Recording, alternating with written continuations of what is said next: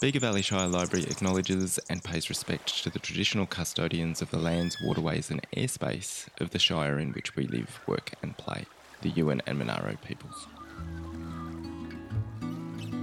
Hope, Loss, Resilience is a podcast series exploring how people stay hopeful, how they deal with loss, and the resilience that binds the Bega Valley. It focuses on community experiences during the early years of the COVID 19 pandemic.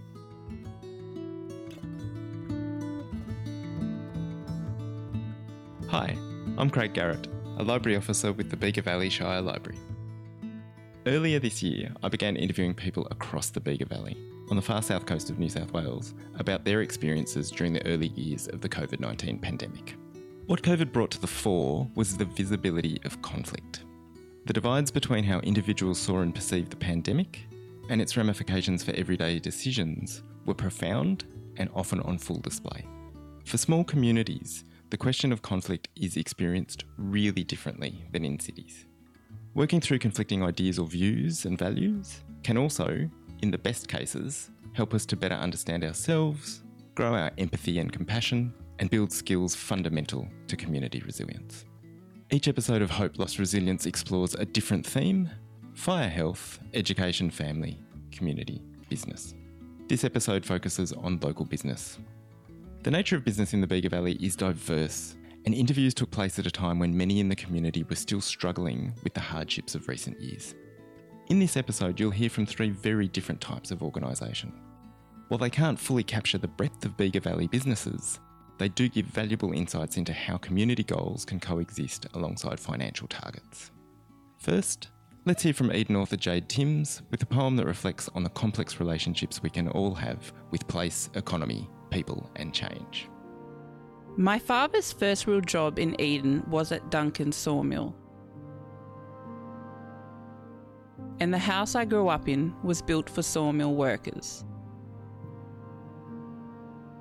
When I was a teenager, a friend told me I should be ashamed because my life was built off the destruction of the natural world. Her father was a fisherman so I always felt that was ironic. These days, the sawmill is a fraction of what it used to be. The fishing trawlers are mostly gone. Now, cruise ships berth where crates of fish used to be unpacked. Buses of cruise passengers drive past the old Duncan sawmill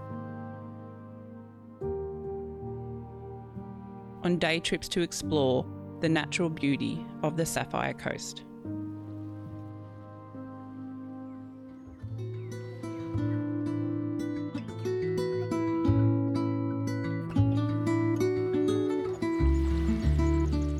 My name is Robert Toombs. I've lived in the Bega Valley for around t- almost 25 years. I'm a grocer at Candelo Bulk Whole Foods. I just remember hearing on the news the pandemic being declared, but I was kind of like, well, surely this isn't going to affect us here in this regional area of Australia. And then when it finally hit that, yeah, it was going to affect us, it was kind of like, for me, it was just like this sinking feeling. I was just in a state of frustration around it, and especially like in terms of running a small business, and especially running a business which is you know unique in Bega in the sense that we operate by consensus. So that created more work for us to actually negotiate some of the limitations which were being put on us.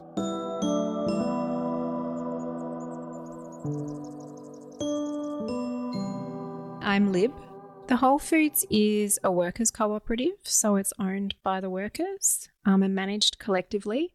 Most of the major decisions are made by consensus, meaning that we all have to agree. The real objective is to serve the community. And so we were very conscious of that from the very beginning of the pandemic. We decided to close the doors and just to pack orders for people. For a business to pivot to doing email orders and packing orders for people we just didn't really have the infrastructure for that. But we really were conscious of continuing to provide a service and food to the community in the safest way possible. And that came with a lot of challenges and a lot of continual discussion and how can we do things better. And it's a not for profit, it doesn't run at a high margin. So we didn't have a lot of capital to invest in better infrastructure, but we just really wanted to keep the business running so that the community had good food to eat. So those early days were quite challenging because that was quite frustrating to a lot of customers, I suppose. And we really had to navigate the need to provide a safe service and to look after the staff and still kind of keep the food pumping as well.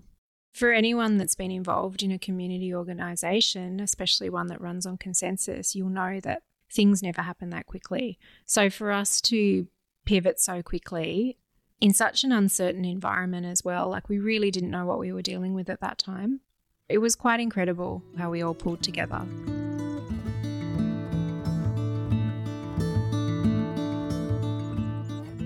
My name is Gabrielle Rose, and I'm the co artistic director of Fling Physical Theatre. So, financially, we were in a really good position. COVID hit, and we were like, oh my gosh, there's, there goes all our revenue because Fling is partially funded by state funding through Create New South Wales, but we have to then earn everything else to pay the wages. That was really scary because we were like, what do we do? The business side has been, wow, how do we operate? how do you come out of a year without a debt? And whilst there was a little bit of bushfire funding available, that has stopped. We get a lot of funding for projects, but suddenly our projects weren't happening. So that brought into our awareness this feeling of like, where does our income come from? How do we adapt our practices to ensure we do earn enough?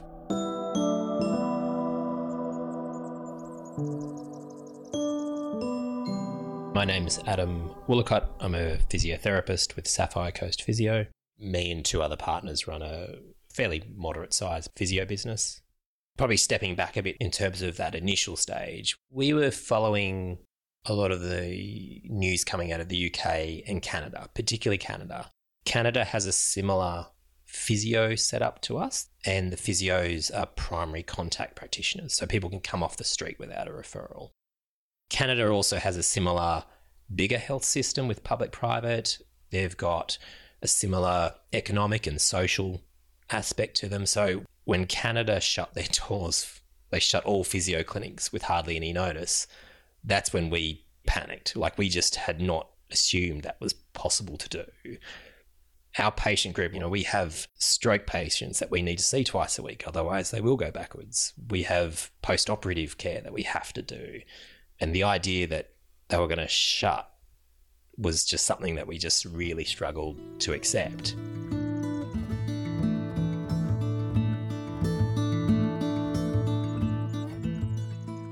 My name's Caitlin Malloy. I live in Buckajo, just out of Bega. I've been here for about three and a half years or something. And I moved because I'm a vegetable farmer and love the community around that in this area. I'm originally from Melbourne and I work at Candelo Bulk Whole Foods in Bega. I'm a worker member of the co op. So, all decisions are made by consensus agreement by members, and casual workers aren't members, but they are involved in those conversations. The decision making around COVID was like incredibly difficult. Early on, decisions were made taking it very seriously. It was when it was very unknown there was no treatment, no vaccination. All the shops were shut. The town was totally, really quiet and dead. Because we're an essential shop selling food, we never had any vaccination requirements. Everyone has to be able to come and buy food. So that was not an issue. Later, when the shop opened, to customers again the issue around masks and whether we would continue to both wear masks and request customers wear masks when the laws kept changing about that. And we had to make the decision again each time the law would change. And the group of workers at that time really kind of ran the whole spectrum of opinions on on masking and on COVID. And so I think it was a very difficult time and a real test of the consensus process because that is a really uncommon way of running a business.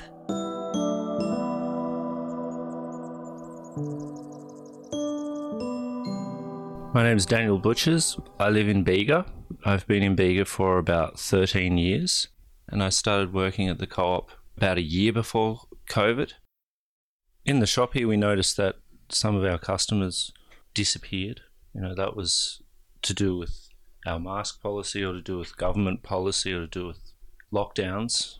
We don't know, but some customers didn't come back. They found other ways to get their staples. We had a bit of conflict in the shop with customers, especially early on, about mask politics and what we're allowed to enforce and what we're not.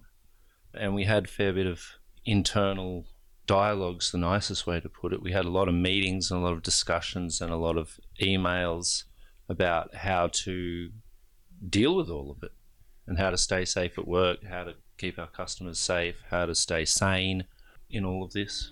It was very challenging.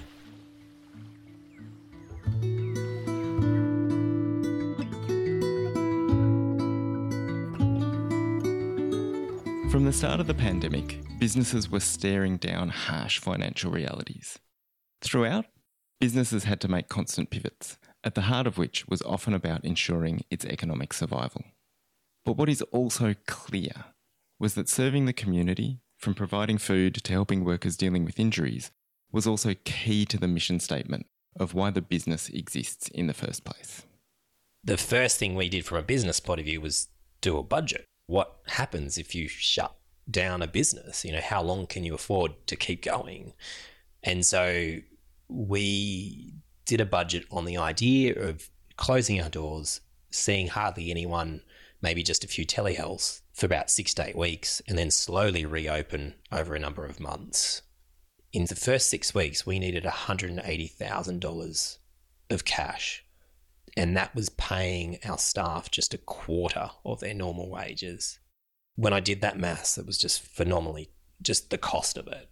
And the concept that you could shut things down is just the economic impact was enormous. And I did feel at that stage, holy crap, are we about to burn down the village to try to save it? And that was my initial reactions to that.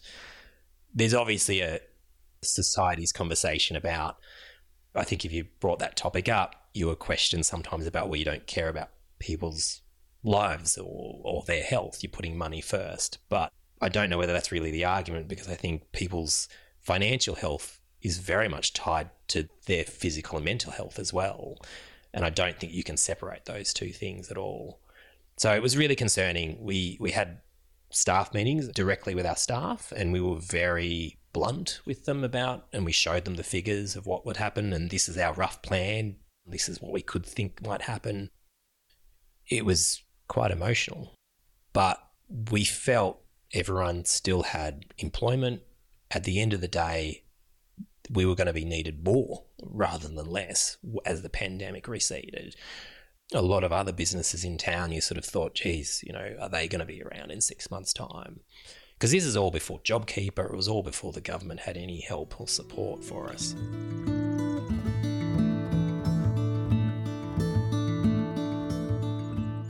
Obviously, there was a big impact on the bottom line of the business because to change the business to running in such a way that we closed the shop and we were packing orders, we had to have more staff because it's quite a laborious process.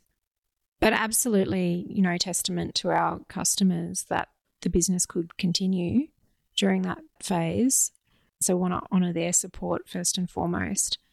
I mean, I think legally we didn't have to stay open. There was a discussion about options at some stage, and I guess closing was one of them. But I think the reason why we pivoted to packing orders was so that we didn't have to completely close the shop. For us, it was really about continuing to serve the community and make sure there was access to food, good food.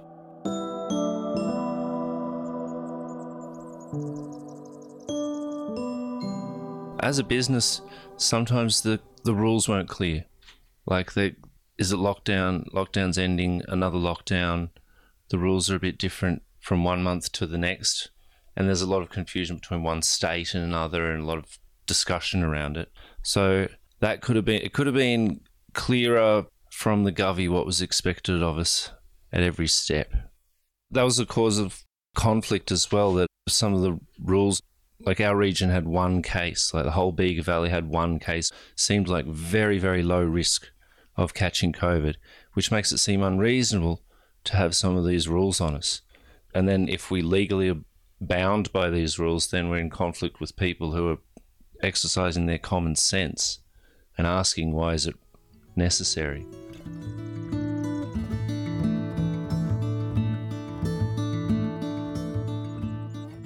Yeah, look, I believe the regions, it should have been dealt with differently.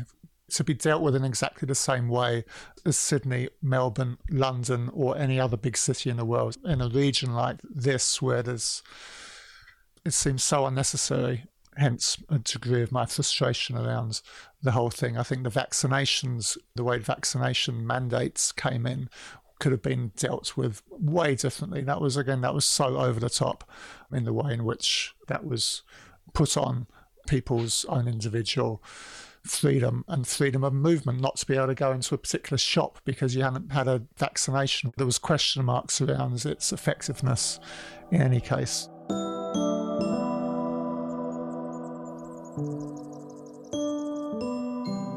Things escalated quite quickly. Within about seven to 10 days, we ended up going into that plan of shutting our doors and just going to telehealth. We sent half our physios up to the hospital to get trained up. So physios can be quite good with a lot of the respiratory techniques. So they were up there getting trained, and then we were switching to telehealth. Our shutdown lasted about two days until we realised it was completely unworkable. We had all these essential people that needed treatment, workers that say the Bega Cheese or a farm that had injured themselves and needed assessment. We had people that worked at the hospital that injured themselves, AMBOs, you name it, all these essential workers needed to be seen and they needed assessment and a level of triage. And so we quickly realized it just wasn't going to work the way it is. So we reopened on a very limited basis. We had no admin staff, they worked from home. We had one or two physios working at any time. We would go out to the car, bring them in, the patient, treat them, and then walk them back out with minimal overlap with anyone. And we did our very best to have all the infection control. We couldn't even get face masks. We made up our own. We sewed them all up and made our own face masks to keep going.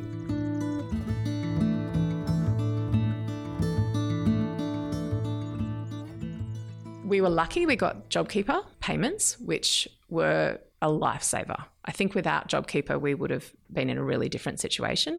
Government support came in, that was great, but then it stopped.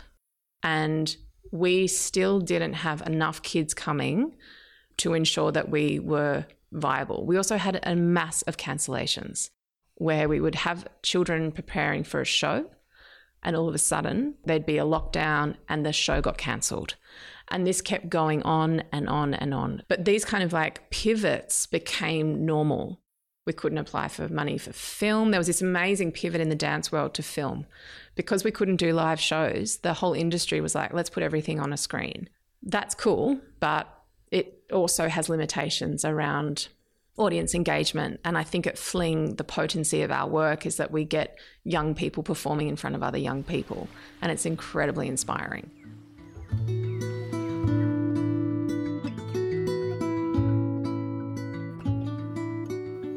Finally, we hear how COVID's various challenges have led those in local businesses to really think deeply about their role in the community, their values, and how to navigate hard decisions with empathy and compassion in ways that will have lasting implications. I would say now, but this is, we're talking in May 2023, since the time of COVID, I think that it's five members resigned. So it has been huge turnover. Three of the five members now, including myself, are new as members in the last 18 months. That's not 100% about our decision making process, but as far as I understand, having done exit interviews with some of these leaving members, it in some way contributed. But on both sides, it's not all people who wanted us to do more or people who thought we were doing too much. It's a mix. And I think the main common thread was it was a really, really difficult process. But in the meantime, we had to run a shop. And so, like, not much else could happen in the shop in that time. Like now we're kind of picking up these projects that got started four years ago because they just had to be fully put aside. I think we've all learnt a lot about consensus because this is such a big test, and a lot of the decisions that we were making by consensus earlier are like much smaller scale decision making, and we kind of just had the same process to apply to a much more emotional issue and so I think we've learnt a lot now, but it really took the organization some time to do that. And I think that what it's highlighted is like we need to do more training around this and just keep building that skill set because also the skill set gets lost with these exiting members. So some of the people who left the organization had been here for a really long time and with that came a real depth of knowledge, not just about the shop, but about how these processes run. So it's layered. Yeah, there's a lot in there.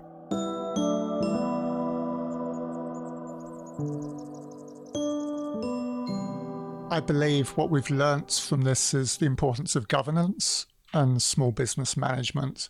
That's the piece which really wasn't there as much as it needed to be at the start of the pandemic. So we did a, a lot of learning around that. So, how to actually navigate some of the decisions which needed to be made and whether it was something which was essentially a financial or a WHS concern, in which case, you know, it was a director's decision as opposed to the broader membership to actually decide. So we had all of that and I guess, yeah, that's the thing. It's like if we'd actually had a little bit more training around governance before, we would have been in a much better position to navigate COVID as it was. Now, I believe that's where we've got to. Essentially, what it's doing is it's actually making it's the business is running better. There's more cohesiveness. I believe we lost trade, and I know we lost customers through COVID, but we've really tightened up the way in which we operate so we had people leave, and we were we were scrambling at one point just to actually get shifts filled and keep the business going. So there was a time there where it was it was hard, you know. There was the whole JobKeeper thing which went on there, in which we were almost where there was a if you if your sales drops by thirty or your turnover drops by thirty percent, then basically you got given money to actually pay all your workers regardless. That never actually happened to us. We were close. We were on the edge of that, so we never actually were able to to get that extra funding. As a community-owned business, essentially, we we knew we had to keep going through this. We were supporting ourselves as much as we were supporting the community at large. And we know why we're here, and it's because of the community here, and because the community wants us to be here. This is why we we operate as a business. We operate with the full support of the community.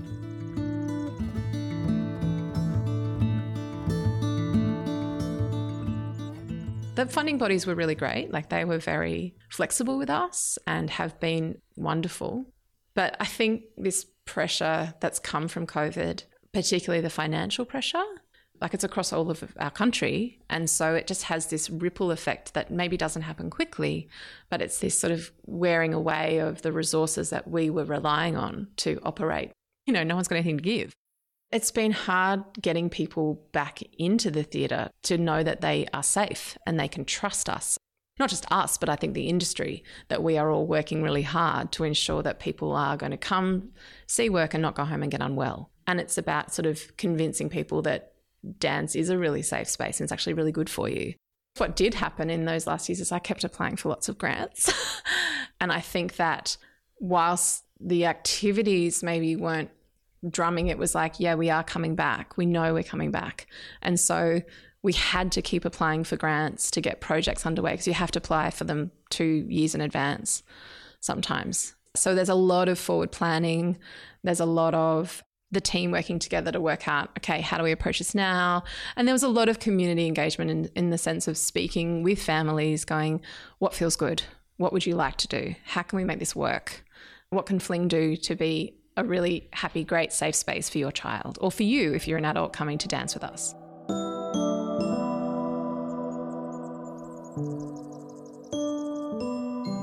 From our point of view, the government guidelines were a little bit vague in terms of a private physio clinic, which was good for us because it allowed us to make some rational decisions around where we felt the risk profile was. There was a few people we wouldn't see in the rooms. We would keep them at home and then we would send someone to them so that they weren't getting exposed to anything other than just the least we could. There was a fairly robust discussion going on through the physio world on social media, quite emotional. A lot of the city based physio clinics were quite upset that everyone wasn't shutting their doors. And they actually said there was a couple of posts saying, you know, you're not essential, you need to shut your doors. A few rural practitioners logged on and said, hang on, that's not our experience. We don't have 24 hour medical centres. We have one hospital in town that will potentially be overwhelmed. We are triaging people. We need to see people. And so was a bit sad to see that I think the city based clinics really had no idea what we do in rural areas. And that did cause significant conflict within the profession. You know, we're an important part of the community. And so we just did the best we could. But there was no way we could have zero risk. I think by about three months, we were pretty much running to capacity, but we were having lots of gaps during the day to make sure we kept cleaning everything down and minimize people, no one could wait in the waiting room, so you had to go back out and into the car and things like that to grab them. So we were back to a high level of busyness, but we were seeing less patients because we were trying to spend a lot more time with hygiene and minimizing overlap between the patients. JobKeeper was a lifesaver for us. There's been criticisms of it, some of it quite rightly, but from our point of view, it was the thing that saved us and we could make sure we didn't lose any physios. We could link them into the business and say, no, you still got a job. Even though we were only seeing a lot less patients, we could make it work financially that the business wasn't going backwards too badly.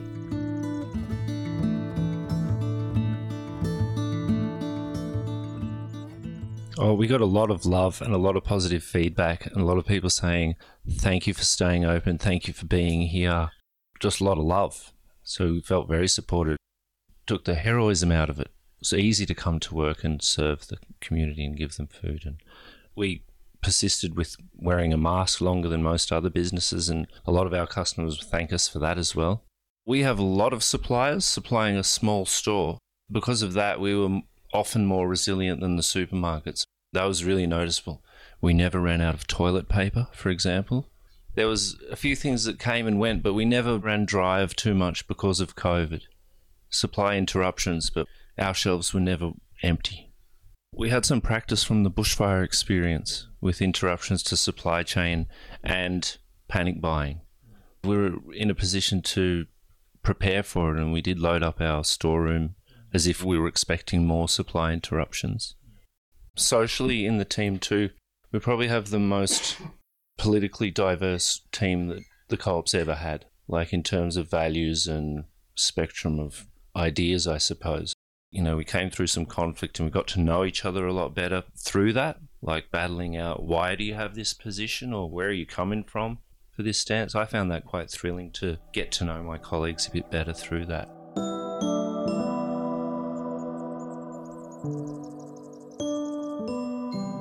I also feel really proud of the way that people are continuing to refine how we make decisions and how we communicate with each other and how we negotiate and how we put the best interests of the co op first while also managing to respect differing perspectives and the differing needs of the staff, some of whom are much more exposed to risk. The risk of COVID being quite serious for them or their family members than others it's been an enormous opportunity for growth, just personally for me, having to really stand my ground at times and then at other times be flexible and really listen to the needs and concerns of others and trying to balance those. That's a really incredible personal experience. I guess that's just an example of the cloud, that cloud of stress that that the pandemic has created having somewhat of a silver lining. That's resulted in many of us being more skillful and maybe trial by fire and learning from our mistakes, I hope, as well. I think that these are skills that we need more in our society more generally the ability to work with people and talk through tough issues and figure out our ways through really strong disagreements. I really want to celebrate the way that the Whole Food staff are really stepping up and working on that and building those skills because I think that's something beautiful that we all need more of. You've been listening to Business, the fifth episode in Hope Lost Resilience, a Bega Valley Shire Library production. You can find other episodes wherever you find your podcasts. A huge thanks to all those stories you heard Robert Toombs, Lib, Gabrielle Rose, Adam Woolacott, Caitlin Malloy, and Dan Butchers. These interviews are part of the Bega Valley Shire Library's Oral Histories project, Talking Together. You can hear or read the full interviews, transcripts, and more in the Bega Valley Shire Library's catalogue. Go to library www.begavalley.nsw.gov.au. Or, if you're in the Bega Valley, just pop into the library and ask a librarian. If this episode has brought up anything for you, you can reach Lifeline on 13 11 14. If you're in the Bega Valley and would like to connect with mental health services, you can call free 1800 011 511 24 hours, 7 days. You can find full links to resources in our show notes. The music you heard was Rocks and Snow by David Ross MacDonald. Find his work at davidrossmacdonald.bandcamp.com. The opening poem was by Jade Timms. The music was Hibernation by Hushed. We'd also like to thank the Candelo Roadshow Radio Hour, Community Radio 93.7 Edge FM, and Headspace Bega. And additional thanks to our transcribers Joe Osler, Alexander Masika, Trish Dive, Janet Reynolds, Project Lead and Management Linda Albertson and Sugita Val. Extra organisational help Anita Coakley, Carly McDonald, and Emma Woolley and Vanessa Barrett. Web design Natalie Martin Remmett. Scripting and podcast production Shona Hawks. The principal production, including audio and sound design, is by Craig Garrett. This program is part of the Bega Valley Shire Library's Talking Together Oral Histories project funded under the joint Australian Government New South Wales Government Disaster Recovery Funding Arrangements 2018 through the New South Wales Reconstruction Authority. The views expressed do not necessarily represent the views of the New South Wales Government.